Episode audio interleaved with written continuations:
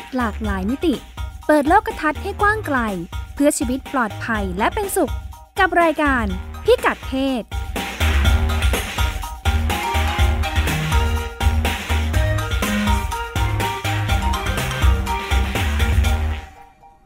รายการพิกัดเพศพบคุณผู้ฟังเป็นประจำทุกสัปดาห์นะคะ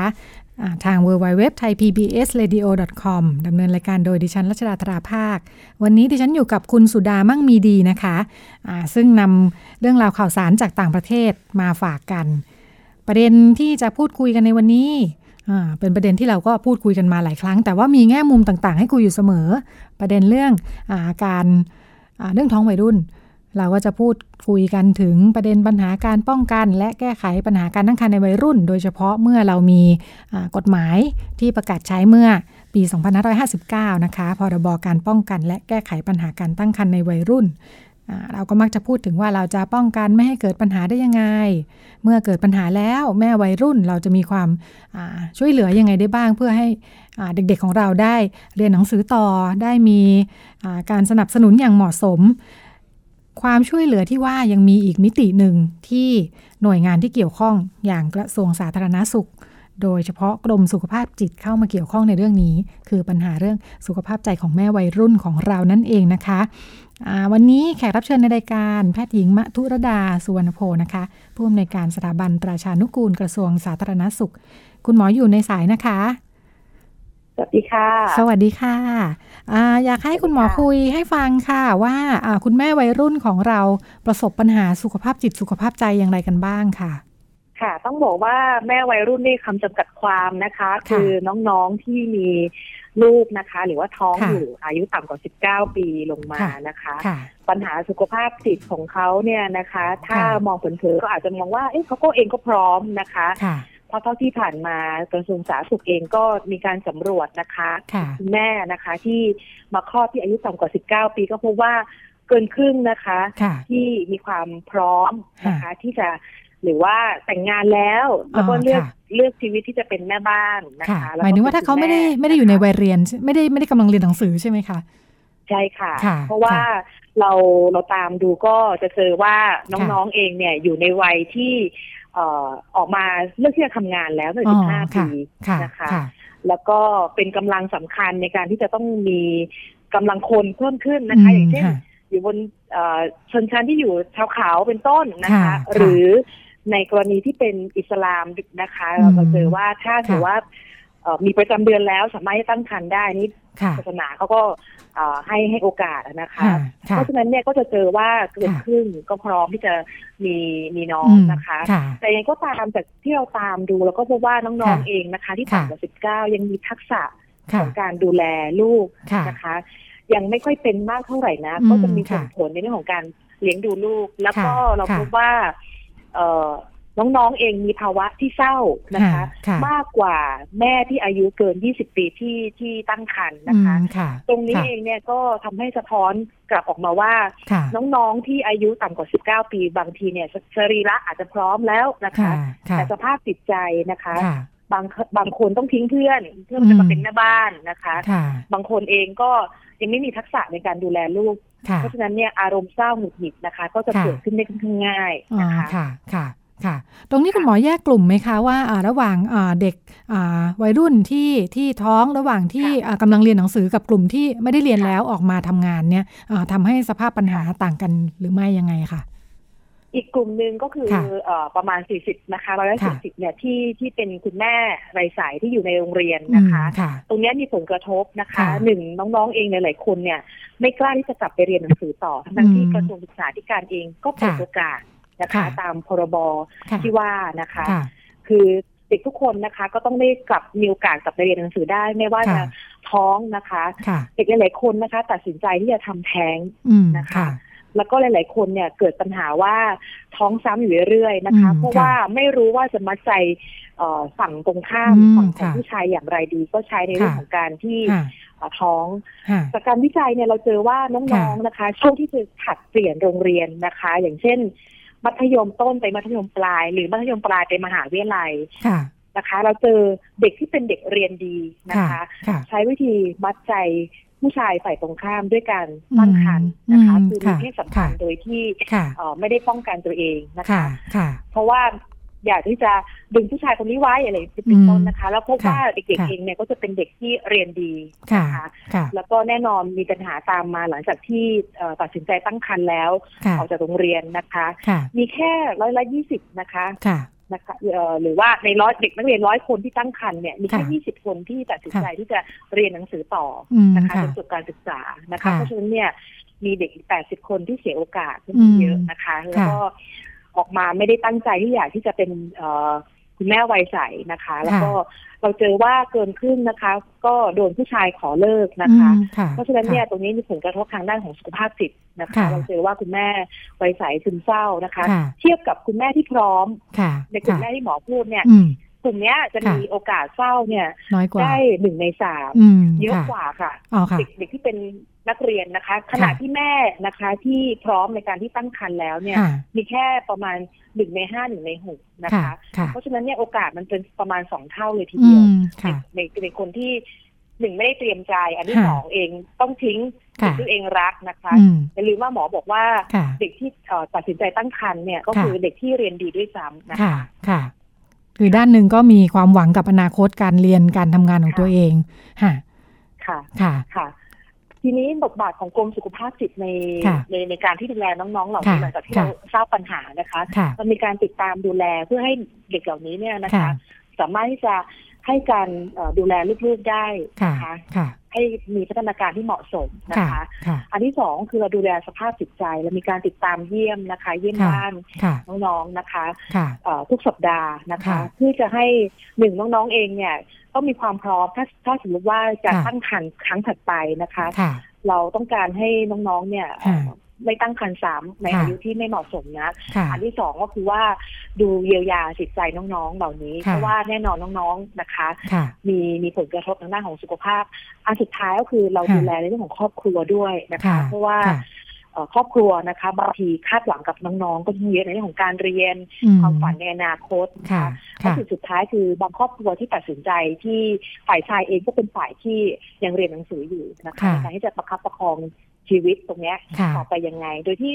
เราดูแลร่วมกับกระทรวงอื่น ๆด้วยนะคะ อย่างเช่นบางคนตัดสินใจที่จะเรียนหนังสือต่อนะคะ แล้วก็ เชื่อมโยงนะคะประสานกับโรงเรียน มีวิธีการทางเลือกหลาย ๆ อย่างนะคะที่กระทรวงสาธารณเองก็ให้ทางเลือกสำหรับน้องนะคะ ในการที่จะเรียนให้จบนะคะ ให้สูงที่สุดนะคะกระทรวงพมในการที่จะหางานให้ทำเป็นต้นนะคะเพราะฉะนั้นเนี่ยกระทรวงสาธารณสุขจะเป็นจุดที่ทราบนะคะเหตุนะคะ แล้วก็ว่าน้องเนี่ยท้องแล้วก็มาฝากคันกับเรานะคะ แล้วก็ ให้คำปรึกษาเออแล้วก็ตอนนี้เรามีในเรื่องของการที่จะให้การคุมกำเนิดสิ่งถาวรสิ่งถาวรของหมอหมายถึงว่า ไม่ได้ทำหมันถาวรนะน้องๆมีโอกาสที่จะตั้งครรภ์ได้เมื่ออายุเหมาะสมนะคะ ก็ฟรีนะคะทุกที่นะคะ แล้วก็ทำโดยคุณหมอที่ผู้เชี่ยวชาญด้วยค่ะ บริการยาฝังคุมกำเนิดนะคะ ค่ะ ค่ะค่ะ ในแง่ของแนวทางการทำงานอนอกจากเราทำงานโดยตรงกับตัวน้องที่เป็นแม่วัยรุ่นแล้วเนี่ยคนที่อยู่รอบข้าง ซึ่งก็ดูเหมือนด้านหนึ่งก็เป็นปัจจัยที่สร้างความกดดันให้กับคนที่ประสบปัญหาเยอะเหมือนกัน ตรงนี้เราต้องทำงานด้วยยังไงบ้างคะคนที่อยู่รอบๆตัวแม่วัยรุ่น ในในบทบาทของคุณหมอเองหรือคุณพยาบาลนะคะที่เป็นพยาบาลจิตเวชก็จะต้องหนึ่งบางครั้งก็ไปแจ้งความจริงให้กับคุณพ่อคุณแม่ทราบด้วยนะคะ ก็ต้องเป็นตัวกลางนะคะโดยการแจ้งความจริงนี่ก็ต้องใช้ความสมัครใจของน้องๆที่เป็นวัยรุ่นที่ตั้งครรภ์ด้วย หรือว่าวัยรุ่นที่เป็นคุณพ่อด้วยนะคะแล้วก็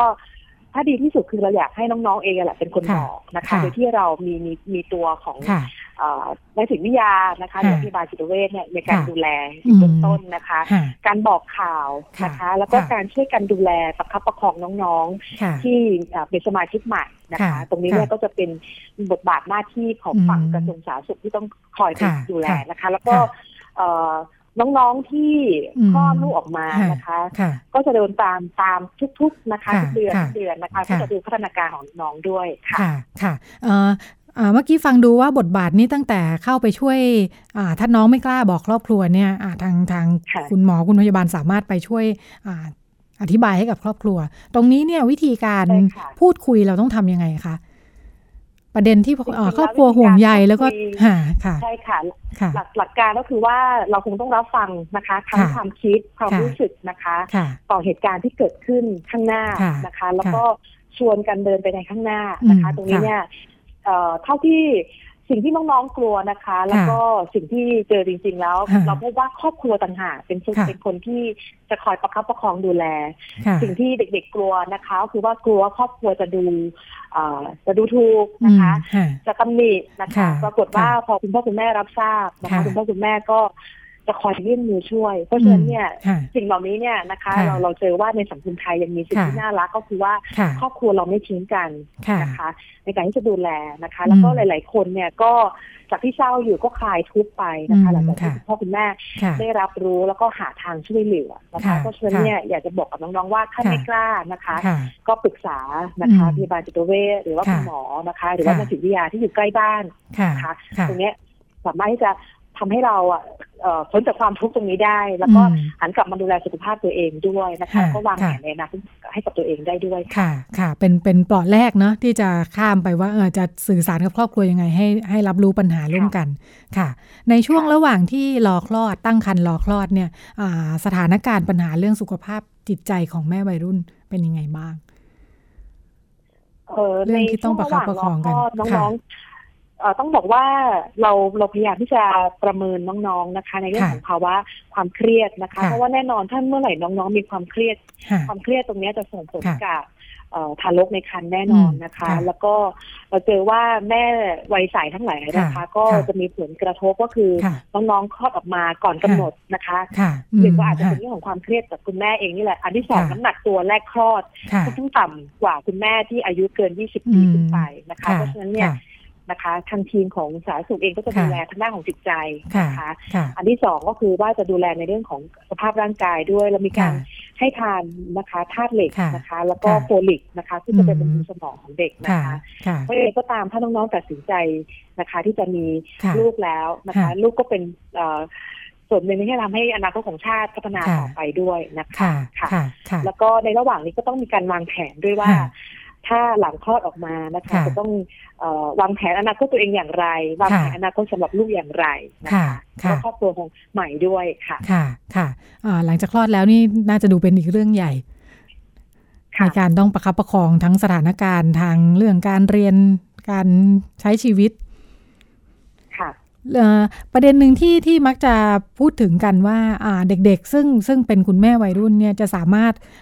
สร้างสมดุลระหว่างความเป็นแม่ที่ถูกคาดหวังในการต้องดูแลลูกกับความเป็นวัยรุ่นที่ก็ยังอยากเที่ยวเล่นเจอเพื่อนต้องทำยังไงในเรื่องนี้ค่ะ ก็ปกติแล้วหลังคลอดนะคะ เราเราเจอสิ่งมหัศจรรย์ในคุณแม่นะคะ ไม่ว่าจะคุณแม่วัยไหนก็ตามนะคะ ตอนแรก ทางหมอก็กังวลว่า เอ๊ะเขาจะทำอย่างไรเขาจะทิ้งชีวิตไปรุ่นไปหรือเปล่า ก็ปรากฏว่าน้องๆเองนะคะ ก็พบน้อยมากเลยที่ทิ้งทิ้งลูกเอาไว้กับคุณตาคุณยายคุณปู่คุณย่านะคะเออเราเราเจอว่าน้องๆเหล่านี้ก็หันกลับมาดูแลลูกนะคะ ได้เป็นอย่างดีด้วย แล้วอีกส่วนหนึ่งก็คือ เราติดตามต่อนะคะ ในเรื่องของการพัฒนาการของเด็กๆเองนะคะ เราเจอว่าน้องๆนะคะ ที่เป็นคุณแม่วัยรุ่นเองนะคะ สามารถหลังจากที่มีเจ้าหน้าที่ทางสาธารณสุขมาให้คำแนะนำน้องๆสามารถดูแลลูกได้นะคะ แต่ภายใต้คำแนะนำนะคะ แม้ว่าจะต้องทิ้งบางส่วนอย่างเช่น บางครั้งก็ต้องงดออกไปเที่ยวกับเพื่อนบ้างนะคะ แล้วก็ก้าวข้ามในส่วนของที่สิ่งที่ตัวเองรู้สึกว่าเครียดนะคะ ได้ภายในสามเดือนหลังจากคลอดนะคะ เพราะฉะนั้นเนี่ย ภาวะในเรื่องของกดดัน ภาวะเรื่องของเศร้าหลังคลอดเนี่ย กลับไปเจอในคุณแม่ที่อายุมากมากกว่าในแม่วัยรุ่นด้วยซ้ำนะคะค่ะค่ะค่ะ ก็คนรอบข้างมีบทบาทสำคัญเหมือนกันนะคะ ที่จะช่วยประคับประคองตรงนี้ใช่ไหมคะใช่ค่ะหมอคิดว่าในเรื่องของการยอมรับของครอบครัวเองนะคะ แล้วก็การที่ สื่อต่างๆ เสนอในเรื่องของคุณแม่เลี้ยงเดี่ยวอะไรต่างๆนานาเข้ามาทำให้น้องๆเองมีกำลังใจในการที่จะดูแลนะคะ แล้วก็มองไปถึงอนาคต แล้วก็ไม่กลับมาย้ำตำดิตัวเองนะคะ ตรงนี้เนี่ยทำให้น้องๆที่ตัดสินใจที่จะ ตั้งครรภ์ในวัยรุ่นเองนะคะแล้วก็มีลูกได้อย่างที่เหมาะสมด้วยค่ะค่ะค่ะทราบว่ามีงานอีกชิ้นหนึ่งที่เป็นโครงการภายใต้การสนับสนุนจากยูนิเซฟเรื่องการศึกษาปัจจัยของชุมชนในการดูแลสุขภาพจิตของแม่วัยรุ่น ที่ทราบว่ามีเรื่องของบริบททางศาสนา หรือว่าชุมชนที่มีความแตกต่างทางด้านชาติพันธุ์เข้ามาเกี่ยวข้องตรงนี้งานเป็นยังไงบ้างคะค่ะ งานวิจัยนี้ได้รับการสนับสนุนจากยูนิเซฟนะคะ แล้วก็ทำวิจัยทั้งประเทศเลยนะคะ เราแบ่งเขตของการวิจัยออกไปทั้งหมด 13 เขตนะคะ หรือว่า 77 จังหวัดทั้งประเทศ เราเจอว่ามีมีการแบ่งกลุ่มชุมชนออกมานะคะ ปัจจัยของชุมชนในการช่วยเหลือประคับประคองภายใต้พรบการป้องกันแล้วก็แก้ไขการตั้งครรภ์ในวัยรุ่นนะคะ ซึ่งมีมาตั้งแต่ปี 59 แล้วนะคะ เราเจอว่าแบ่งเป็นสาม แบบด้วยกันชุมชนแบบแบบแรกนะคะคือจัดตั้งตามในเรื่องของพรบเป็นหลักเลยนะคะก็คือมีจังหวัดในการขับเคลื่อนงาน ตรงนี้เนี่ยมีอยู่หนึ่งในสามอีกชุมชนอีกแบบหนึ่งก็คือเป็นชุมชนที่อยู่ตามแนวเขานะคะอยู่ในที่ราบสูงต่างๆนะคะ ซึ่งตรงนี้เนี่ยก็จะมีลักษณะที่เข้ามาถึงจังหวัดได้ค่อนข้างยาก ก็จะมีการใช้วัฒนธรรมประเพณีต่างๆ เข้ามาในการที่จะดูแลนะคะแล้วอีกชุมชนอีกแบบหนึ่งนะคะ ก็จะเป็นชุมชนที่นับถือศาสนาอิสลามนะคะ ซึ่งก็จะมีระเบียบ วิธีในการดูแลนะคะ แล้วก็มีข้อกำหนดทางศาสนานะคะ ที่แตกต่างออกไปเราเจอว่าทั้งสามชุมชนเนี่ยมีลักษณะที่แตกต่างกัน อย่างเช่น ชุมชนในลักษณะของที่อยู่บนที่สูงเนี่ยก็จะพบว่าเออน้อยมากเลยที่จะไม่แต่งงานนะคะ เกินอายุ 19 ปีส่วนมากแล้วพอมีประจำเดือนปุ๊บเนี่ยก็จะมีการแต่งงานนะคะ เพื่อที่จะเหตุผลของเขาก็คือว่าหนึ่งเขาไม่ได้เรียนหนังสือนะคะ อันที่สองเขาต้องการแรงงานนะคะ เพราะว่าอาชีพของเขาส่วนมากเป็นเรื่องของเกษตรนะคะ เพราะฉะนั้นเนี่ยการปฏิบัติตามพรบนะคะตรงนี้เนี่ยอาจจะลำบากนิดนึงนะคะ แล้วก็การเข้าถึงในเรื่องของการยาคุมกำเนิดต่างๆเนี่ยเนื่องจากว่าอยู่ในพื้นที่ที่ค่อนข้างห่างนะคะ ก็จะ เจออัตราของการตั้งครรภ์เนี่ยก็สูงกว่าที่อื่นขณะที่ชุมชนที่อยู่ในทั่วๆไปของประเทศไทยนะคะ ซึ่งเข้าถึงบริการได้ น้องๆเองยังเรียนหนังสืออยู่นะคะ อัตราการตั้งครรภ์เนี่ยต่ำกว่า 20 แล้วนะคะ ซึ่งจริงๆแล้วเราตั้งเป้าเอาไว้ในเรื่องของอัตราการตั้งครรภ์ในปีอีกสิบปีข้างหน้านะคะหลังจากพรบคลอดออกมา คือในปีหกเก้าในปีสิบห้าตอนนี้เนี่ยถ้าถามว่าที่อื่นๆประชาชนทั่วไปเนี่ยเข้าใจแล้วนะคะ แล้วก็ ทำได้เกินเป้าแล้วนะคือต่ำกว่ายี่สิบแล้วนะคะยี่สิบต่อพันนะคะตัวเลขตัวนี้ใช่ไหมคะยี่สิบต่อพันในเด็กที่ต่ำกว่าสิบเก้าปีค่ะ ในขณะที่ยังมีปัญหาอีกจุดหนึ่งก็คือว่าในจุดที่เป็นเรื่องของศาสนานะคะ เพราะว่าในศาสนาเนี่ยเขาบอกว่าห้ามทำแท้งห้ามคุมกำเนิดนะคะ ตรงนี้เนี่ยก็ยังเจอในในในส่วนที่อาจจะต้องมีมีการอาจจะต้องดูแยกออกมาคิดหรือเปล่านะคะ เพราะว่า ในเรื่องของศาสนาเราเองก็คงจะไม่ไปต้านนะคะ ก็ยังมีสองกลุ่มค่ะ ที่ยังเราเจอว่าไม่เป็นไปตามพรบเท่าไหร่นักค่ะ ค่ะ ค่ะ ค่ะทำให้ต้องหาอตอนนี้เราเริ่มเห็นแนวทางที่จะทำงานในกลุ่มพื้นที่เฉพาะเหล่านี้ยังไงบ้างคะคุณหมอ ในพื้นที่เฉพาะนะคะก็เราใช้วิธีการคือไม่ห้ามนะคะ เราใช้เรื่องของการ safe sex นะคะ ไม่ใช่ no sex นะคะ no นี่คือห้ามเลยนะคะเพราะเราคงจะต้านศาสนา แล้วก็ไปจำกัดเรื่องแรงงานไม่ได้นะคะ เราก็ใช้วิธีการว่าถ้ามีลูกหนึ่งคนแล้วรอนะคะ เราก็ใช้เทคนิคของการป้องกันการตั้งครรภ์ซ้ำนะคะค่ะ ตรงนี้เนี่ยก็จะจะช่วยทำให้ลดอัตราลงมาค่อนข้างได้ค่อนข้างเยอะนะคะในเรื่องของศาสนาเองเนี่ยก็ถือว่าอาจจะต้อง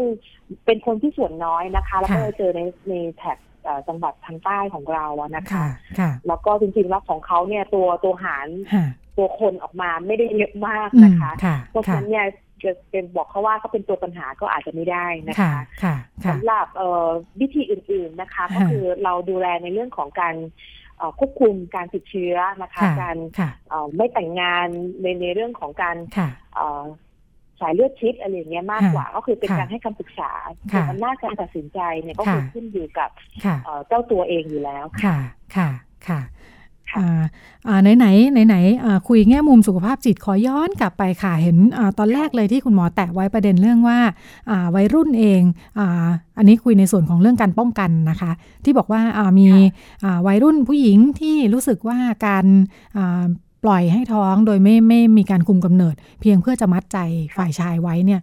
ตรงนี้เนี่ยแง่มุมของจิตวิทยามองยังไง แล้วก็เราจะมีทางออกยังไงได้บ้างเออจริงๆทางแง่มุมจิตวิทยาเนี่ยต้องบอกว่า เซ็กส์นะคะคำว่าเซ็กส์ในผู้หญิงกับผู้ชายที่เป็นวัยรุ่นเนี่ยนะคะต่างกันนะคะเซ็กส์ของผู้หญิงเนี่ยนะคะ น้องผู้หญิงจะมองว่าเซ็กส์ก็คือความรักนะคะเท่ากับ love นะคะ แต่ผู้ชายเซ็กส์เนี่ยหมายถึงเรื่องของเพศนะคะ เพราะฉะนั้นเนี่ยความคาดหวังจะต่างกันนะคะเพราะฉะนั้น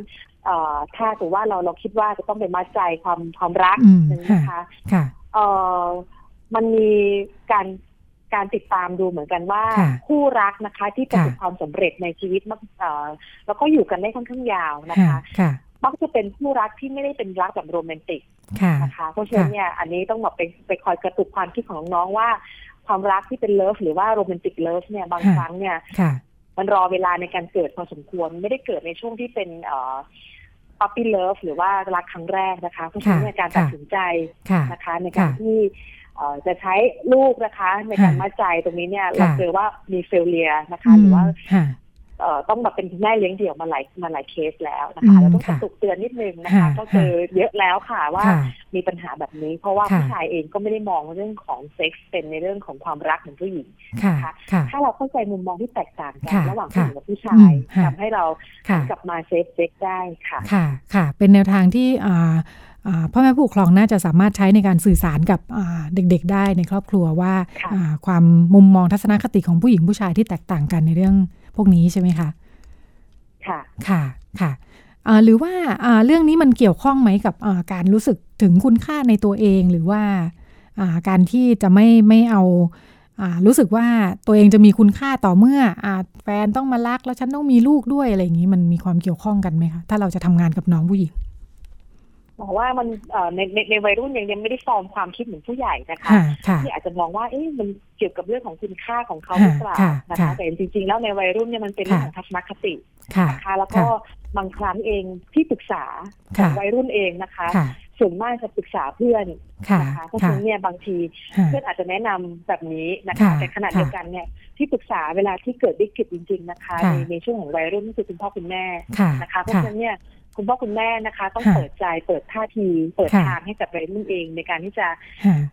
ให้วัยรุ่นมาปรึกษา หรือว่ากล้าบอกในสิ่งที่วัยรุ่นก้าวพลาดไปนะคะเพราะบางครั้งเนี่ยนะคะ น้องๆที่ตั้งใจเรียนนะคะ บางทีก็ไม่เคยก้าวพลาดอะไรเลยแต่มาพลาดเรื่องนี้นะคะ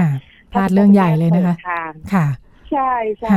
ก็ทำให้บางบางบางบางทีเนี่ยปัญหาอาจจะโดนโดนแก้ไปโดยปริยาย โดยที่มันไม่เกิดอะไรที่เลยเถิดไปนะคะเพราะฉะนั้นเนี่ยคุณพ่อคุณแม่ในวัยรุ่นเนี่ยเป็นจุดสำคัญอีกจุดหนึ่งค่ะที่จะต้องดูคอยดูท่าที บางครั้งต้องคอยเข้าไปถามนะคะว่ารู้สึกยังไงนะคะ แล้วก็จริงๆแล้วอยากให้วัยรุ่นเองนะคะเปิดใจกับคุณพ่อคุณแม่นะคะ เพราะเมื่อไหร่ก็ตามที่หมอบอกว่าเวลาเราก้าวพลาดไปคุณพ่อคุณแม่เป็นที่พึ่งให้เรานะคะโดยเฉพาะในสังคมไทยแบบเราเนี่ยค่ะค่ะค่ะอยากให้ลูกๆมาปรึกษาตั้งแต่ก่อนที่จะเกิดปัญหา แล้วถ้าเกิดปัญหาก็สามารถจะมาสื่อสาร เพื่อขอความช่วยเหลือจากคุณพ่อคุณแม่ได้ด้วย มีเทคนิควิธีการยังไงบ้าง คุณพ่อคุณแม่บอกว่าเข้าถึงลูกวัยรุ่นนี่ยากมากเลยค่ะ คุณหมอหมอว่าจริง ๆ แล้ว คุณพ่อคุณแม่มีพื้นฐานนะคะ ของความรักนะคะ ใส่ใจลูกๆอยู่แล้วล่ะค่ะแต่ว่าเวลาที่เข้าสู่วัยรุ่นนะคะ อาจจะใช้ความสม่ำเสมอนะคะ ในการที่จะถามความรู้สึกของลูกนะคะ ว่าตอนนี้เกิดอะไรยังไงขึ้น ถามเรียบเคียงนะคะ ไม่ได้ถามตรงประเด็นนะคะ แล้วก็วัยรุ่นเองนะคะหรือคุณพ่อคุณแม่เองตอนนี้ปัจจุบันทางสาธารณสุขมีสายด่วนนะคะ ในการที่จะ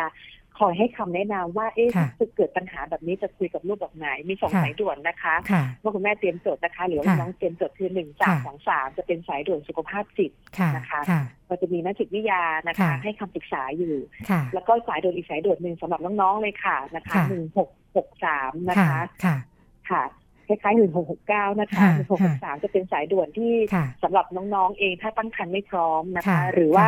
สงสัยว่าตัวเองไปมีเพศสัมพันธ์กับคนอื่นแล้วจะท้องหรือเปล่า หรือผู้น้องผู้ชายเองจะไปทำข้อท้องหรือเปล่าสายด่วนของสายด่วนนี้เนี่ยจะบอกน้องได้ว่าจะให้ความช่วยเหลือยังไงนะคะแล้วก็ ในสายด่วนนี้เราก็จะปิดเป็นความลับหมดนะคะไม่มีการแจ้งให้ปกครองทราบนะคะค่ะค่ะค่ะ คุณพ่อคุณแม่ไปสายหนึ่งคุณลูกมาอีกสายหนึ่งนะคะค่ะค่ะจะได้หาทางออกด้วยกันค่ะ ค่ะ ค่ะ ส่วนหนึ่งหกเก้าการแพทย์ฉุกเฉินก็เรียกได้เหมือนกันนะคะกรณีฉุกเฉินใช่ค่ะ ค่ะ ค่ะ ขอบขอบพระคุณคุณหมอมาทุรดาค่ะ ค่ะ ยินดีค่ะ ค่ะ สวัสดีค่ะ ค่ะ คุณแพทย์หญิงมัทุรดาส่วนโพนะคะ ผู้อำนวยการสถาบันราชานุกูล กระทรวงสาธารณสุข ก็ให้แง่มุมกับเราในแง่ การดูแลวัยรุ่นตั้งแต่ก่อนที่จะเกิดปัญหา แล้วก็จนถึงเกิดปัญหาแล้วเราก็ต้องดูแลกันต่อไปดูแลหนักกว่าเดิม พบว่าวัยรุ่นที่ต้องต้องอยู่ในสถานะคุณแม่ด้วยนี่หนักหนาสาหัสเหมือนกันนะคะ คุณสุดายังอยู่กับดิฉันไหมคะ อยู่ค่ะ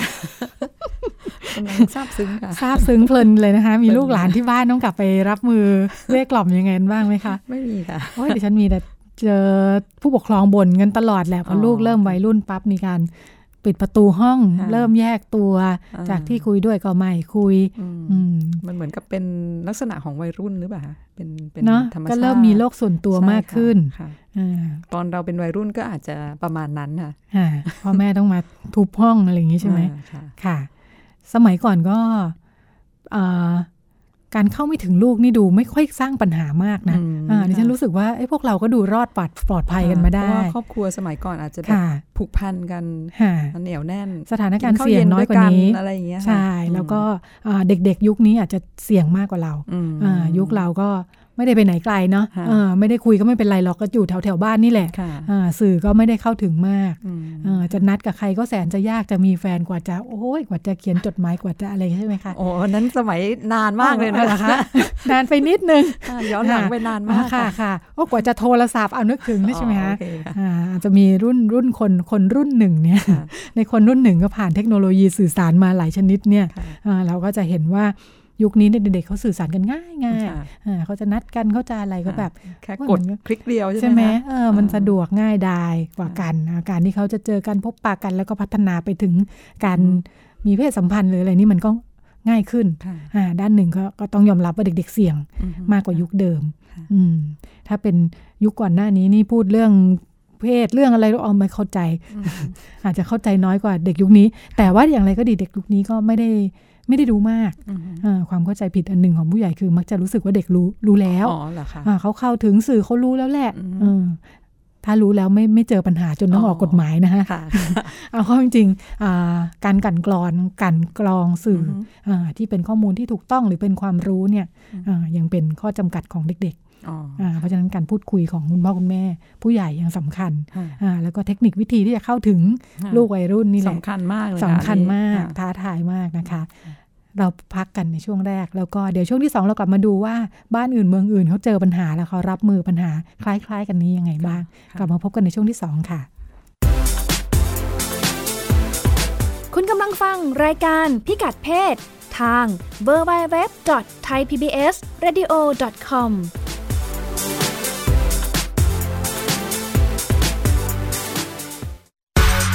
เพราะสุขภาพเป็นเรื่องที่ควรใส่ใจ เพราะความผูกใยเป็นสิ่งที่เราจะคุยให้คุณได้ฟัง กับหนึ่งชั่วโมงที่พร้อมแบ่งปันช่วงเวลาแห่งสุขภาวะสุขภาพ กับรายการโรงหมอ ทุกวันจันทร์ถึงวันศุกร์ทาง www.thaipbsradio.com และแอปพลิเคชัน Thai PBS Radio ในสมาร์ทโฟน ระบบ Android และ iOS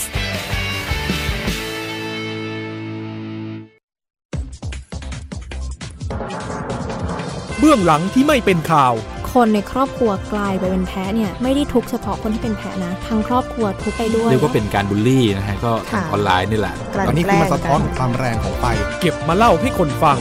ยังไม่ได้เล่าเลยผ่านทางหน้าจอทีวี แล้วก็นำมาเล่าให้คุณผู้ฟังฟัง พูดถึงวันอาทิตย์นี้ไทย PBS มีโปรแกรมถ่ายทอดสด หลังใหม่ในสนามข่าวกับทีมข่าวไทย PBS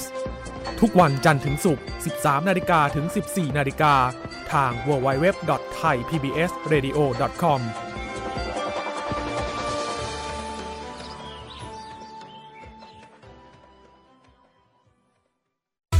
ครบรถ ครบเครื่อง เรื่องกฎหมาย กับทุกประเด็นข่าวร้อน ในรายการแจ้งความ โดยผู้ดำเนินรายการกฎหมายมืออาชีพ วรพงษ์แจ้งจิต พร้อมด้วยทีมนักกฎหมายมือฉมัง ธีรพัฒน์เทียนโกศล และชัยนรงค์บุญสัน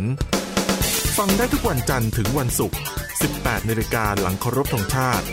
สดทาง www.thaipbsradio.com แอปพลิเคชัน Thai PBS Radio และ Facebook Live Thai PBS Radio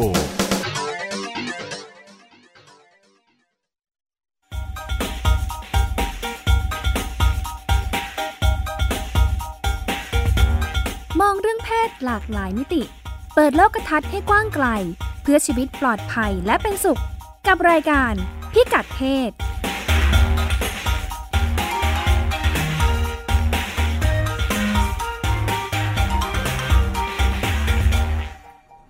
ในช่วงครึ่งแรกเราก็ได้ฟังประสบการณ์ของบ้านเรานะคะว่าในไทยเนี่ยปัญหาเรื่องแม่วัยรุ่น แล้วก็แนวทางของหน่วยงานที่เกี่ยวข้องในความพยายามที่จะ แก้ไขปัญหาแล้วก็ช่วยเหลืออผู้ประสบปัญหาวัยรุ่นของเรากลุ่มนี้เนี่ยเป็นยังไงกันบ้าง อย่างไรก็ดีในหลายประเทศเนี่ยปัญหาเรื่องอการท้องในวัยเรียน แล้วก็เรื่องแม่วัยรุ่นเนี่ยหลายประเทศเผชิญมาก่อนหน้า แล้วก็มีความพยายามที่จะแก้ปัญหามาลุมมาตุ้มกันมาเป็น 10บสปีแล้วเนอะเราลองมาดูว่าในต่างประเทศเขามีแนวทางการรับมือยังไงกันบ้าง แล้วก็สถานการณ์เป็นยังไงบ้างในหลาย ๆประเทศ คุณสุดาเป็นไงบ้างคะ ค่ะ วัยรุ่นที่เกิดการตั้งครรภ์ระหว่างที่ยังเรียนอยู่เนี่ยนับว่าเจองานหนักทีเดียวค่ะ เพราะว่าต้องเผชิญการท้าทายมากมาย ตั้งแต่การรับมือกับความอับอายที่เกิดขึ้นนะแบบท้องไม่ได้เตรียมตัวเนี่ยค่ะไปจนกระทั่งถึงการมานั่งคิดว่าทำยังไงถึงจะเรียนต่อได้จนจบ แล้วก็ออกไปหางานทำค่ะ เป็นปัญหาสากลเนาะะเจอที่ไหนก็เจอปัญหาเดียวกันหมดค่ะ ที่พูดมานี่เป็นเรื่องทางกายภาพนะคะยังไม่ได้พูดถึงสภาพจิตใจค่ะที่วัยรุ่นในวัยเรียนหลายคนเนี่ยต้องประสบก็ตัวอย่างที่นักวิจัยระหว่างประเทศมักหยิบยกขึ้นมาพูดถึงเนี่ยคือการศึกษาเมื่อปี 2555 ของแคนาดา เขาก็พบว่าวัยรุ่นอายุระหว่าง 15-19 ปีที่มีลูกเนี่ย ประสบภาวะซึมเศร้าหลังคลอดคิดเป็นสองเท่าของผู้หญิงที่มีลูกตอนอายุ 25 ปีค่ะ ก็การศึกษาชิ้นนี้ไม่ใช่ชิ้นเดียวนะ ที่พูดถึงสภาวะจิตใจของแม่วัยรุ่น เพราะว่าต่อมาในปี 2557 ก็มีงานวิจัยอีกชิ้น ก็ตอกย้ำว่ามีความเชื่อมโยงกันระหว่างความเครียดที่มากขึ้นในหมู่แม่วัยใส ที่ต้องรับหน้าที่เลี้ยงดูลูก กับความเสี่ยงของการประสบภาวะซึมเศร้าหลังคลอดค่ะ ก็ยังไม่หมดค่ะ ก็มีการศึกษาอีกจำนวนหนึ่งที่ระบุว่าระดับความซึมเศร้าในบรรดาแม่วัยรุ่นเนี่ยอยู่ที่ประมาณ 16ถึง44เปอร์เซ็นต์ขณะที่วัยรุ่นซึ่งไม่ได้ตั้งครรภ์แล้วก็ผู้หญิงที่อยู่ในวัยผู้ใหญ่เนี่ยอาจเกิดความซึมเศร้าในระดับเพียงประมาณ5ถึง20เปอร์เซ็นต์ค่ะก็สถาบันจิตวิทยาวัยรุ่นอเมริกันเนี่ยก็ระบุว่าแม่วัยรุ่นยังอาจเกิดความรู้สึกโกรธ ถูกปฏิเสธ และรู้สึกผิดขึ้นในใจได้อีกด้วยค่ะ ก็แม้ว่าการต้องรับภาระเลี้ยงดูลูกตั้งแต่ยังเป็นวัยรุ่นเนี่ยทำให้มีความเสี่ยงที่จะส่งผลพวงไปถึงสุขภาพจิต แต่ก็ยังมีตัวแปรสำคัญในแต่ละครอบครัวค่ะ เพราะว่าแม่วัยรุ่นส่วนใหญ่เนี่ยอาจจะมีงานการแล้วก็ชีวิตที่ดีๆ พอๆกับคนทั่วไปได้ค่ะ หากได้รับการช่วยเหลือจากสังคม แล้วก็หน่วยงานองค์กรต่างๆค่ะ ก็มีคุณแม่วัยรุ่นคนหนึ่งค่ะ ก็ชื่อ Gloria Malone ค่ะ ก็เล่าว่าคลอดลูกตอนอายุใกล้ 16 ปี ก็ชีวิตก็ต้องวุ่นวายกับการเตรียมผ้าอ้อมให้ลูกใช้ตอนอยู่ day care หรือว่าสถานรับเลี้ยงเด็กค่ะ ส่วนตัวตัวเธอเนี่ยก็ต้องเตรียมไปโรงเรียน มาโลนก็บอกว่าซาบซึ้งดีถึงภารกิจอันหนักหน่วงนี้ค่ะ ปัจจุบันมาโลนอายุ 24 ปี แล้วก็เป็นหนึ่งในผู้ร่วมก่อตั้งองค์กรที่รณรงค์ทางโซเชียลมีเดียเพื่อสร้างความตระหนักรู้แล้วก็ความเข้าใจแก่สังคม เกี่ยวกับสิ่งที่แม่วัยรุ่นต้องเผชิญไม่ว่าจะเป็นความอับอาย หรือว่าการถูกตีตราจากสังคม แล้วก็อธิบายว่าอย่าเหมารวมว่าแม่วัยรุ่นว่าเป็นกลุ่มที่ไม่สมควรได้รับความช่วยเหลือ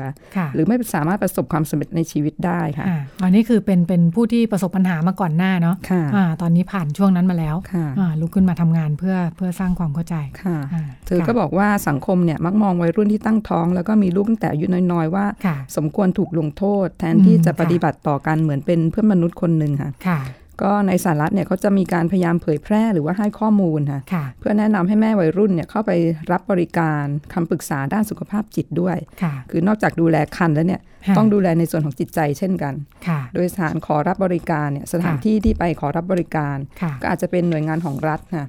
ใกล้ ๆ บ้าน หรือไม่ก็องค์กรต่างๆ ที่เสนอความช่วยเหลือด้านนี้ ซึ่งเท่าที่ดูเนี่ยมีจำนวนนักมากทีเดียวในสหรัฐค่ะ แต่ก็นั่นแหละค่ะ แม่วัยรุ่นก็อยากจะเข้าไปรับบริการในสถานที่ที่ยืดหยุ่นในเรื่องเวลาตารางนัดหมายค่ะ คือไม่ไปตรงกับตารางเรียนนะคะก็ดังนั้นการจัดบริการที่ตรงกับความต้องการของผู้ใช้คือวัยรุ่นเนี่ยก็เป็นสิ่งที่ต้องคำนึงถึงอันดับต้นๆเช่นกันค่ะก็นอกจากหน่วยงานภาครัฐ หรือว่าองค์กรเอกชนแล้วเนี่ย ในสหรัฐยังมีโรงเรียนหลายแห่งที่ให้บริการดูแลสุขภาพจิตด้วยค่ะค่ะแล้วก็มีตัวอย่างที่ประสบความสำเร็จของการจัดทำโปรแกรมที่ใช้โรงเรียนเป็นศูนย์กลาง ค่ะ คือโรงเรียนแห่งนี้เขาเป็นตัวกลางหรือว่าศูนย์กลาง ในการพบปะ ระหว่างนักนักเรียนวัยรุ่นที่ตั้งครรภ์กับนักสังคมสงเคราะห์ แล้วก็ผู้ให้บริการดูแลสุขภาพจิตก็คือเหมือนกับประสานกันเลยค่ะเหมือนกับว่า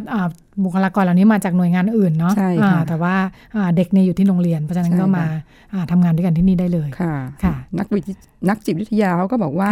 การคอยดูแลแล้วก็ให้กำลังใจแม่วัยรุ่นจะช่วยป้องกันไม่ให้เกิดความเครียดหรือซึมเศร้าได้ค่ะ ดังนั้นการมีบริการให้คำปรึกษาก็ถือเป็นสิ่งที่จำเป็นทีเดียวค่ะก็ที่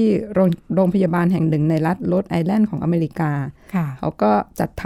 ำได้นำร่องค่ะจัดทำโครงการแล้วก็พบว่าการให้คำปรึกษาหรือว่าคอยดูแลให้กำลังใจแม่วัยรุ่นเนี่ยสามารถลดภาวะซึมเศร้าในกลุ่มแม่วัยรุ่นแม่วัยรุ่นลงได้ครึ่งหนึ่งเลยทีเดียวค่ะก็โครงการที่รัฐบาลนี้ทำก็เขาเรียกชื่อย่อๆว่า LEACH ค่ะ ก็มาดูกันว่ามีอะไรบ้างนะคะ ก็ย่อมาจาก relax encourage appreciate communicate แล้วก็ help ก็มีความหมายในแง่ดีๆทั้งนั้นนะคะคือทำให้แม่วัยรุ่นรู้สึกผ่อนคลาย มีการสื่อสารพูดคุย เพื่อให้กำลังใจ แล้วก็ดำเนินการช่วยเหลือค่ะก็จะมีวิดีโอให้แม่วัยรุ่นดู มีละครให้แม่วัยรุ่นได้เล่นในบทบาทต่างๆ มีการบ้านให้ทำด้วยค่ะ ก็นอกจากนั้นก็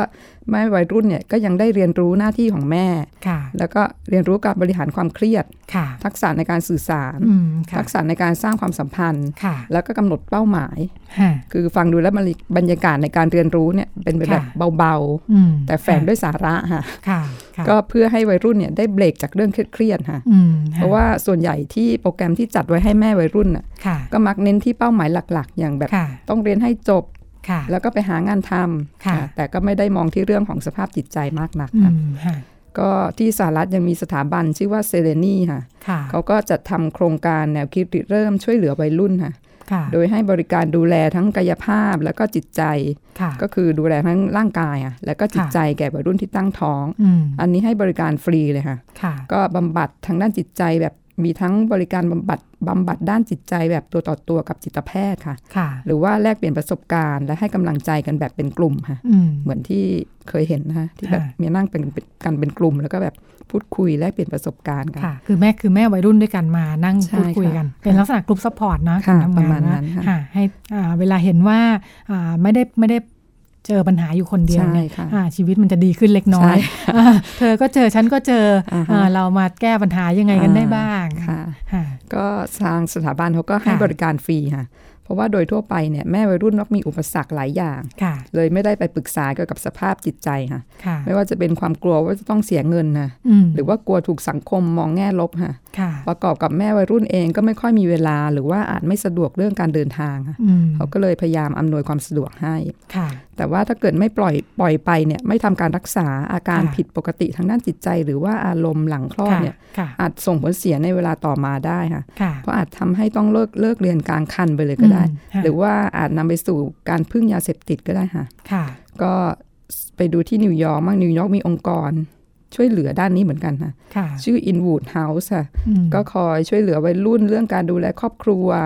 แล้วก็มีบริการอื่นอย่างป้องกันการตั้งครรภ์แล้วก็ช่วยพัฒนาวัยรุ่นด้วยค่ะ ป้องกันการตั้งครรภ์ซ้ำใช่ไหมคะ อันนี้สำหรับแม่วัยรุ่นค่ะ แล้วก็ที่รัฐแมสซาชูเซตส์มีการจัดงาน Teen Parent Lobby Day ค่ะจัดทุกปีเลยค่ะก็เปิดโอกาสให้วัยรุ่นที่เป็นพ่อคนแม่คนนะได้มาเจอกันอ่าแล้วก็หน่วยงานที่ทำหน้าที่ให้ความช่วยเหลือพ่อแม่วัยรุ่นเนี่ย ไปพบกับผู้ที่มีหน้าที่กำหนดนโยบายประจำรัฐเลยค่ะเป็นล็อบบี้จริง ๆ เลยใช่ค่ะไปพูดคุยให้เกิดนโยบายค่ะพูดคุยและให้ข้อมูลนโยบายต่างๆ ในการดูแลช่วยเหลือวัยรุ่นว่าเป็นยังไง ได้ผลมากน้อยแค่ไหน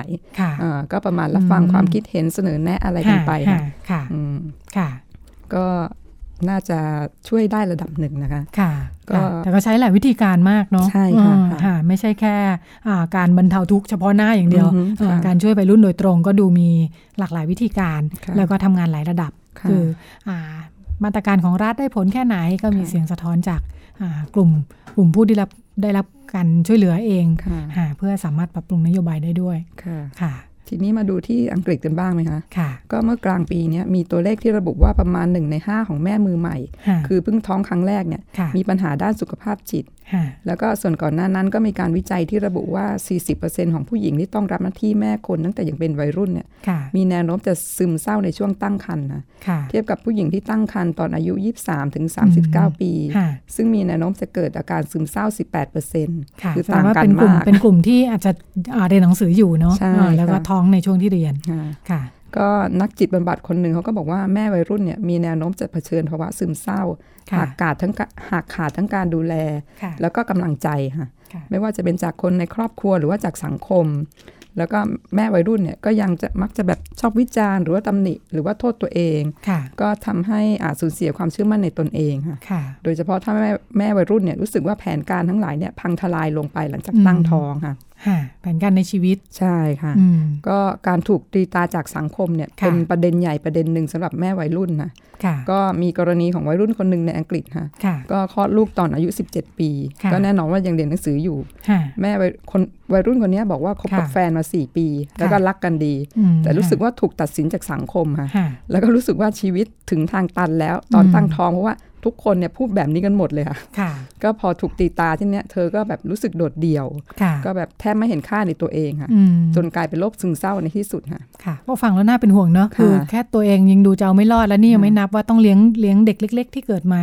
อ๋อแม่สถานการณ์ขนาดนี้นี่จะเลี้ยงลูกไหวไหมเนี่ยแต่ว่าตอนนี้ผู้หญิงคนนี้ดีขึ้นมากแล้วค่ะ แล้วเธอก็ไปก่อตั้งกลุ่มยังมาม่าค่ะเพื่อช่วยเหลือแม่วัยรุ่นในการรับมือกับความโดดเดี่ยวค่ะ อืมค่ะค่ะก็ ปัญหาดังกล่าวนี้ก็อย่างที่คุณนุ่นบอกนะว่ามันก็ร้ายแรงอะแล้วก็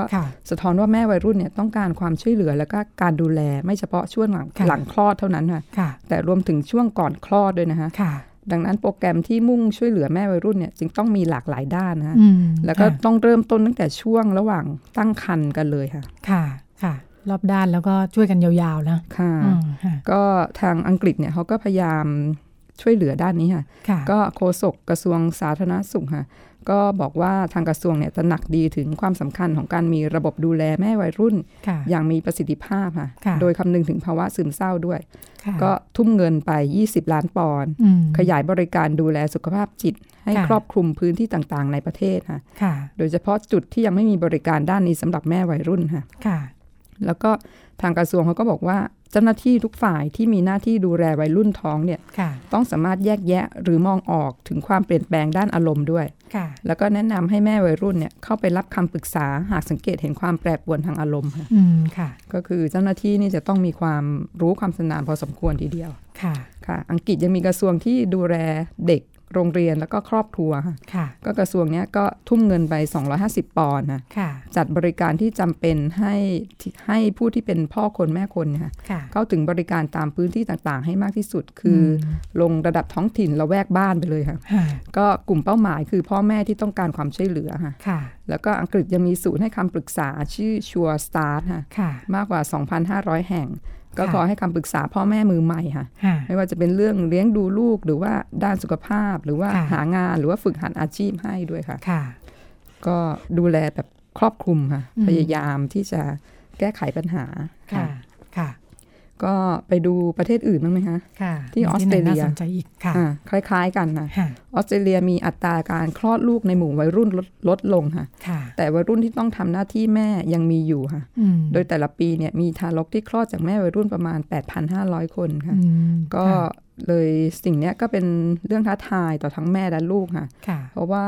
วัยรุ่นที่ตั้งครรภ์ก็มีความเสี่ยงที่จะเกิดความซึมเศร้าได้เหมือนกัน แต่ถ้าเกิดได้รับการดูแลด้านสุขภาพที่เหมาะสมแล้วก็ทางจิตใจแบบไม่มีการตัดสินใจการตัดสินค่ะคือไม่ไปตัดสินตัวเด็กว่าคงมีพฤติกรรมอย่างนั้นอย่างนี้อะทั้งผู้เป็นแม่และเด็กก็น่าจะประคับประคองชีวิตไปได้ก็ที่ออสเตรเลียมี Canberra College ค่ะเขาก็เลยจะทำโครงการ CC Cares ค่ะก็ขอให้ความช่วยเหลือแม่วัยรุ่น ให้เรียนต่อจนจบมัธยมปลาย หรือไม่ก็ได้วุฒิการศึกษาเทียบเท่าค่ะ ก็ CC Cares ก็จัดให้มีการเรียนการสอนในสภาพแวดล้อมที่ผ่อนคลายค่ะ ก็คือไม่ไม่ไม่แบบไม่เครียดนะคะ แล้วก็มีการบริการดูแลสุขภาพ บริการเลี้ยงเด็กด้วยค่ะ แล้วก็เขาก็ช่วยประสานกับหน่วยงานสนับสนุนภายนอกให้ด้วยค่ะ คือค่อนข้างจะครบวงจร แล้วก็ดูแลในทุกๆด้านค่ะ นอกจาก CC Cares แล้วเนี่ยก็ยังมีบริการ Center Link ค่ะ ให้คำแนะนำบริการด้านการเงิน แล้วก็วางแผนอาชีพด้วยค่ะ ก็คือดูแลหลาย ๆ ด้านก็ผู้อำนวยการ Canberra College ก็บอกว่าโครงการเนี้ยมีส่วนช่วยเหลือแม่วัยรุ่นได้มากค่ะทั้งช่วงก่อนแล้วก็หลังคลอด เมื่อปีที่แล้วเนี่ยมีนักเรียนมากกว่า 130 คนขอเข้าอยู่ในโครงการนี้ค่ะก็น่าจะเป็นการช่วยเหลือได้ในระดับหนึ่งนะคะค่ะ ก็ไปดูที่ทวีปแอฟริกากันบ้างไหมคะค่ะ ทวีปนี้มีอัตราวัยรุ่นท้องสูงที่สุดในโลกค่ะเจ้าหน้าที่ UN ก็ระบุว่าพอตั้งครรภ์อย่างไม่ได้วางแผนแล้วเนี่ย ความฝันของเด็กสาวก็มาลายไปค่ะค่ะ แถมยังมีแนวโน้มจะถูกเลือกปฏิบัติอีกค่ะ แล้วก็ถูกตีตาจากครอบครัวเพื่อนฝูงชุมชนอะไรอย่างนี้ด้วยค่ะค่ะ ก็ยูเอ็นเขาก็บอกว่าการตั้งท้องในวัยรุ่นเนี่ย ส่งผลกระทบเป็นละลอกคลื่นเลย คือกระทบไปหลายส่วน เริ่มจากตัวเด็กผู้หญิงเอง เด็กผู้ชาย พ่อแม่ ขยายมาถึงระดับชุมชน แล้วก็ก่อให้เกิดคำถามเกี่ยวกับระบบสาธารณสุข การศึกษามาตรฐานการดำเนินชีวิต คือแบบระลอกระลอกตั้งแต่ระดับเล็กไปจนถึงระดับประเทศเลยนะพันทุกเรื่องเลยเนาะค่ะ ก็มี Human Rights Watch ค่ะเขาก็บอกว่าวัยรุ่นหลายหมื่นคนในทวีปแอฟริกาที่ตั้งครรภ์เนี่ย ไม่ได้รับการสนับสนุนให้ไปโรงเรียนค่ะ แต่ระยะหลังพอจะมีความคืบหน้าขึ้นมาบ้าง เพราะว่า 26 ประเทศในทวีปแอฟริกา รับรองว่าวัยรุ่นที่ท้องเนี่ยมีสิทธิ์เรียนต่อได้ โดยประเทศอย่างกาบองแล้วก็แซมเบียเนี่ยเขาก็สนับสนุนให้แม่วัยรุ่นกลับเข้าไปเรียนต่อ เขาก็ใช้มาตรการอย่างให้เรียนระดับมัธยมต้น แล้วก็มัธยมปลายฟรีไปเลยค่ะ แล้วก็ตัดจัดตารางเรียนให้ยืดหยุ่น จัดเนอร์เซอรี่ให้ด้วยค่ะ อยู่บริเวณใกล้เคียง แล้วก็มีเวลาแบ่งนม แบ่งเวลาสำหรับให้นงลูกด้วยค่ะ ก็คือเหมือนกับอำนวยความสะดวกให้ค่ะ เพื่อก็มาตรการเหล่านี้น่าจะช่วยให้แม่วัยรุ่นเครียด แล้วก็วุ่นวายน้อยลงค่ะก็ดูแลกันแบบทางด้านจิตใจแล้วก็ร่างกายค่ะค่ะก็ Human Rights Watch เนี่ยก็บอกว่าทุกประเทศควรมีมาตรการช่วยเหลือแม่วัยรุ่นอย่างครอบคลุมค่ะค่ะพร้อมไปกับแก้ปัญหาที่รากเหง้าของการท้องไม่พร้อมค่ะค่ะ แล้วก็บอกว่าการลงโทษวัยรุ่นที่ตั้งครรภ์ด้วยการให้ออกจากโรงเรียนเนี่ย จะไม่ช่วยให้อัตราการท้องในวัยรุ่นหายหรือว่าหมดไป แต่ว่าทั้งทวีปแอฟริกาเนี่ยจะได้ประโยชน์หากอนุญาตให้แม่วัยรุ่นกลับเข้ามาเรียนหนังสือต่อค่ะ ก็คือจะมีเด็กมีพลเมืองที่มีความรู้เนี่ยได้ออกมาทำงาน ช่วยเหลือประเทศชาตินะคะก็มาดูที่แอฟริกาใต้กันบ้างแอฟริกาใต้นี่เป็นประเทศหนึ่งในทวีปแอฟริกาที่พูดถึงเมื่อกี้นะคะ ก็อัตราท้องในวัยรุ่นของแอฟริกาใต้เนี่ยลดลงตั้งแต่ทศวรรษ 1980 ค่ะ แต่ตัวเลขยังค่อนข้างสูงอยู่ค่ะ แล้วก็วัยรุ่นที่ตั้งครรภ์ในแอฟริกาใต้ก็เผชิญความเสี่ยงเหมือนประเทศอื่นค่ะ เพราะว่าการวิจัยของมหาวิทยาลัยเคปทาวน์เนี่ยบอกว่าวัยรุ่นที่ตั้งครรภ์เสี่ยงเป็นสองเท่าที่จะเกิดความแปรปรวน หรือว่าความผิดปกติทางอารมณ์ทั้งช่วงก่อนแล้วก็หลังคลอดค่ะ แล้วก็ความแปรปรวนทางอารมณ์ที่เกิดขึ้นในช่วงวัยรุ่นเนี่ย มีแนวโน้มจะดำเนินไปจนถึงวัยผู้ใหญ่ได้เลยค่ะแต่ที่แอฟริกาใต้มีกฎหมายอะระบุว่าโรงเรียนต่างๆ ไม่สามารถไล่นักเรียนออกได้ถ้านักเรียนตั้งครรภ์แล้วยังมีกฎหมายที่บอกว่า โรงเรียนไม่สามารถเปิดเผยได้ว่านักเรียนคนไหนท้องด้วยค่ะค่ะ ส่วนนักเรียนที่ท้องเนี่ยก็พยายามปกปิดคันของตัวเองค่ะ บางคนใส่เสื้อตัวหลวมๆไป บางคนเอาเป้มาปิดหน้าท้องไว้ตลอดนะแต่ว่ามาดูสถานการณ์จริงนะคะเขาบอกว่าวัยรุ่นหลายคนเนี่ยก็ถูกให้ออกไป โดยเฉพาะถ้าเกิดโรงเรียนอยู่ในชนบทเนี่ยก็จะขอให้ออกไปทันทีที่ทราบว่าท้อง เพราะบอกเหมือนกับว่าโรงเรียนจำนวนมากเนี่ยยังไม่ได้รับงบประมาณที่จะสรรมา ในส่วนของการดูแลวัยรุ่นที่ท้องค่ะก็มีประธานสหภาพสหภาพครูค่ะเขาก็เล่าถึงบรรยากาศในห้องเรียนค่ะ เกี่ยวกับนักเรียนที่ท้องเนี่ยค่ะเขาบอกว่านักเรียนที่ท้องเนี่ยถูกตีตา แล้วก็ถูกนักเรียนคนอื่นล้อเลียนทำให้นักเรียนที่ท้องเนี่ยรู้สึกโดดเดี่ยวค่ะ ครูก็ต้องเข้ามารับหน้าที่ในส่วนนี้ค่ะ คือเป็นทั้งที่ปรึกษาพยาบาลนักสังคมนักสังคมสงเคราะห์ค่ะ ทั้งที่งานเฉพาะในส่วนของครูเนี่ยก็มากอยู่แล้วก็ส่งผลถึงทั้งเด็กแล้วก็ครูกันไปเลยนะคะค่ะ แต่พอวัยรุ่นแม่วัยรุ่นคลอดลูกแล้วเนี่ยหลายคนนะหรือประมาณหนึ่งในสามอยากกลับไปเรียนหนังสือต่อนะเพราะว่าการศึกษาเนี่ยเป็นกุญแจสำคัญที่จะช่วยให้อนาคตทั้งของแม่และลูกเนี่ยดีขึ้น ก็สิ่งนี้อาจจะสวนทางกับแนวคิดของคนทั่วไปที่มองว่าแม่วัยรุ่นเนี่ยไม่อยากจะเรียนหนังสือค่ะ ก็แต่ตัวเลขนี้ก็บอกว่าเขาอยากกลับไปเรียนต่อค่ะ มาดูใกล้ๆเราอย่างสิงคโปร์อัตราการเกิดต่ำค่ะ จนทางการเสนอแรงจูงใจอย่างเบบี้โบนัสก็ได้ยินไหมคะเบบี้โบนัสคล้ายๆสาวไทยแก้มแดงของเราไหมประมาณนั้นนะสนับสนุนให้มีลูกลดภาษีสนับสนุนค่าคลอดนะค่ะเขาก็ให้เงินช่วยเหลือในการเลี้ยงดูลูกอย่างเต็มที่ค่ะ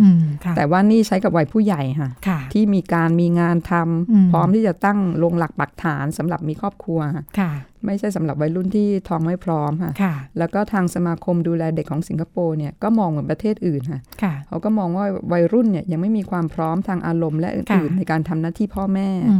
ก็โดยอัตราการท้องในวัยรุ่นสิงคโปร์นั้นนะต่ำเป็นประวัติการ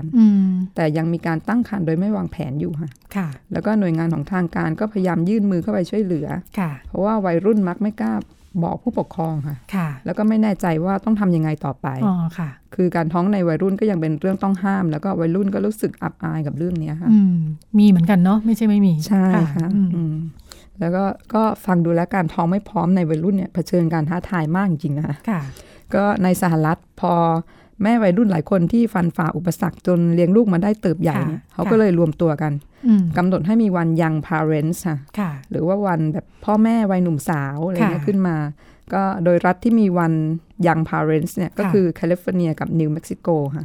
แล้วก็เครือข่ายที่สนับสนุนการจัดงานเนี่ยก็มีอย่างเครือข่าย No Teen Shame หรือว่าอย่าไปตีตาวัยรุ่น แล้วก็เว็บไซต์อย่าง Healthy Teen Network ค่ะ ก็งานนี้จัดขึ้นเป็นปีแรกเมื่อปี 2555 ในวันที่ 25 สิงหาคมค่ะค่ะเป้าหมายเป้าหมายของงานก็คล้ายๆรำลึกถึงความยากลำบากของวัยรุ่น ที่ต้องรับหน้าที่พ่อแม่ แต่ก็ฟันฝ่ามาจนได้ค่ะ แล้วคนเหล่านี้ก็กลับมาช่วยเหลือ แล้วก็กลับมาทำงานเพื่อชุมชนค่ะ ข้อมูลทำให้ได้เห็นความความก้าวหน้าไปอีก step หนึ่งจากการทำงานเนาะจากบ้านเราที่ค่อยๆ เพิ่งเริ่มเริ่มเออทำยังไงดีเด็กท้องทำยังไงดีเนี่ยแต่ว่าออย่างตัวอย่างหลายประเทศเนี่ยทำให้เห็นว่าเด็กที่ประสบปัญหานี้แล้วก็ได้รับความช่วยเหลือประคับประคองจนสามารถก้าวข้าม วิกฤตนะเหมือนแบบเออในช่วงที่วิกฤตเนี่ยสามารถประคองตัวเองให้สามารถเรียนต่อตั้งเนื้อตั้งตัวเลี้ยงลูกได้เนี่ยกลับมาช่วยกลับมาช่วยรณรงค์สร้างความเข้าใจดูแล คนที่ประสบปัญหาคล้าย ๆ กันได้ด้วยค่ะ ก็วันนี้เราก็ได้เห็นทั้งงานของในบ้านเราที่เริ่มต้นพยายามดึงหลาย ๆ หน่วยงานเข้ามาช่วยดูแล แม่วัยรุ่นอย่างรอบด้านนะคะ ทั้งเรื่องอทางกายภาพ ด้านจิตใจ แล้วก็ได้เห็นตัวอย่างของออีกหลายประเทศที่ทำให้หวังว่าจะเหมือนเห็นวันข้างหน้าของเราเนาะะว่าพอหน่วยงานมีความร่วมมือทำงานกันอย่างเข้มแข็งแล้วเนี่ยปัญหาวัยรุ่นตั้งท้องแล้วก็ เป็นแม่วัยรุ่นเนี่ยก็เหมือนกับก็เป็นเป็นปัญหาหนึ่งเนาะที่ช่วยกันจัดการแล้วเราก็จะสามารถก้าวข้ามไปได้มีพลเมืองมีคุณภาพยิ่ง เรียกว่าอะไรนะ ประชากรน้อยอยู่ใช่ไหมเพราะฉะนั้นทุกการเกิดต้องมีคุณภาพนะคะ วันนี้เวลาหมดแล้วดิฉันรัชดาธราภาค และคุณสุดามั่งมีดี ลาคุณผู้ฟังไปก่อน พบรายการพิกัดเพศได้ใหม่ เป็นประจำทุกสัปดาห์ทาง w w w t h a i p b s r a d i o c o m วันนี้ สวัสดีค่ะ สวัสดีค่ะ ติดตามรับฟังรายการย้อนหลังได้ที่เว็บไซต์และแอปพลิเคชันไทย PBS Radio ไทย PBS Radio วิทยุข่าวสารสาระ เพื่อสาธารณะและสังคม